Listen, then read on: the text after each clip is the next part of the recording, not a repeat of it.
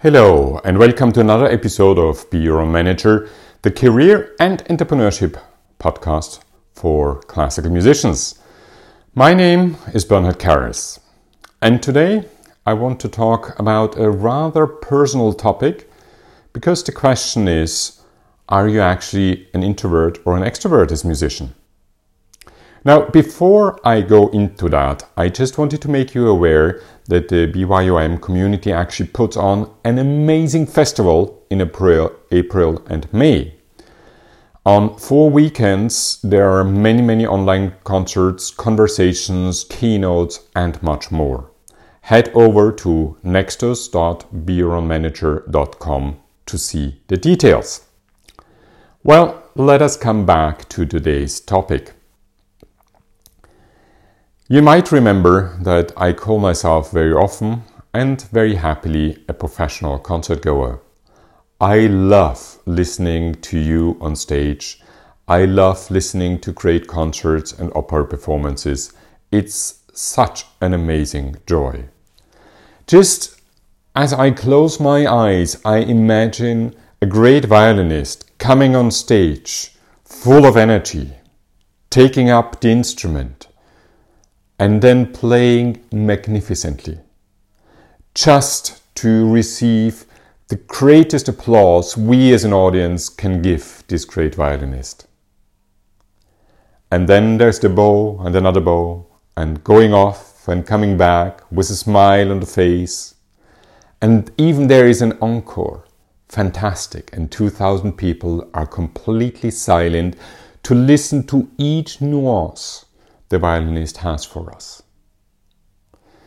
Until it's all over and this fantastic, energetic person leaves the stage and we are left in awe. Well, I do very often go backstage, especially when friends and colleagues and acquaintances are playing. And I love to go to them and congratulate them and share my joy with them. What very often was surprising in all the years, especially at the Vienna Concert House, was that I saw this energetic person on stage, and then I came backstage, and there was a very quiet, wonderfully warm person. It was like two different personalities. I expected a strong, extrovert person, but very often and that's not only because of the exhaustion after a concert. When I meet artists privately, they are very soft people, they are often shy, and they are actually introverts. Well, I did not do a study on that, but I'm inclined to do that to see actually if musicians are more often introverts than other parts of the population. But you might remember that when I sit as an audience member out there watching a great musician on stage because of that amazing energy, because that person is willing to step in front of 2,000 people. You would think that, well, that is an extrovert person. Who else would actually dare to stand in front of 2,000 people and more? Well, that does not seem to be the case. The case is rather that many musicians find a way to communicate through their instrument. It is not them necessarily out there on stage, but it's their instrument and the music. And that's quite fascinating. So, a musician is not necessarily shy with their, with their instrument, but only as a private person. And that is kind of almost schizophrenic. But I find that fascinating. And the first point I want to make is that make yourself aware that you probably communicate strongly through your instrument. And that is actually your way of communication with the world. The second point I wanted to make you aware of is that there is a mismatch between the expectation of the audience and yourself. Because in the concert atmosphere, in the opera atmosphere, the audience thinks everybody on stage is an extrovert, otherwise, they wouldn't be there. while in fact, many singers, conductors, instrumentalists, composers even, are actually introverts. So there's a mismatch there, and the question is actually how to handle that. Because so often in today's world, you are asked to go to receptions and dinners and see donors and speak to them and make them actually give more money to the institution and all that. For many musicians, that's an absolute nightmare. I might have a couple of tips of how to overcome that nightmare and to develop something where you can overcome your shyness or your introvert personality off stage. The first suggestion is actually that you pick one or two topics outside of music which might be interesting to you and to the rest of the world. And that can be anything. I would like ask you to stay away from politics, that can be a bit dangerous. But you know, there is climate change, there's the question of learning, of continuous learning.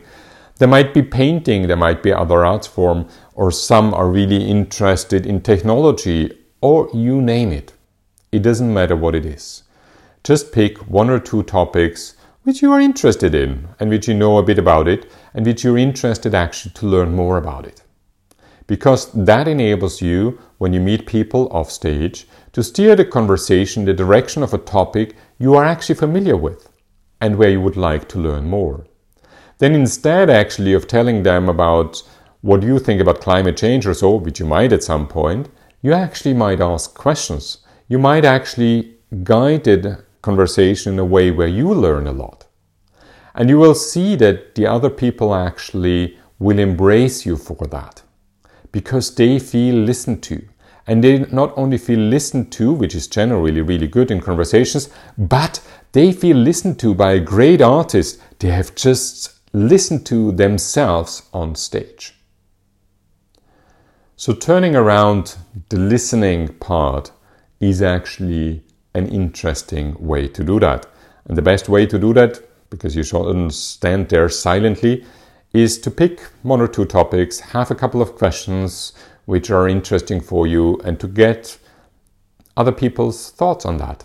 That will make you a great conversationalist. The second tip I have for you is don't go alone.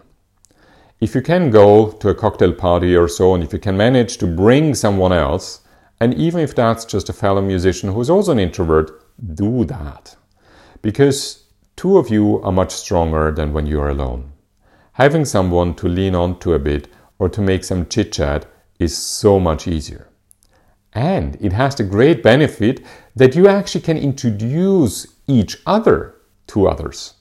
You can say, Wow, you know, I brought my friend, a pianist, and the pianist is playing another concert there and there. You really should listen to it. Or there's the newest CD of the pianist or so. So suddenly you have the ability to talk about someone else and you kind of evade the awkwardness to talk about yourself. I do hope that that helps and I would love to get your feedback as always. Think about it if you're more an introvert or extrovert and if these tips are actually helping you when you're off stage to see that you can start a conversation around a topic which is of interest to you, with actually asking a lot of questions and starting listening to the audience members or to your fans, turning around the listening game from the concert environment to the off-stage environment, and then sometimes bringing a friend and more talking about a friend than about yourself. More about Be Your Own Manager you find on BeYourOwnManager.com don't forget to check out the Nextus Festival. It is so exciting. And I do hope to have you back very soon. If you like that podcast, please leave, please leave, sorry for that.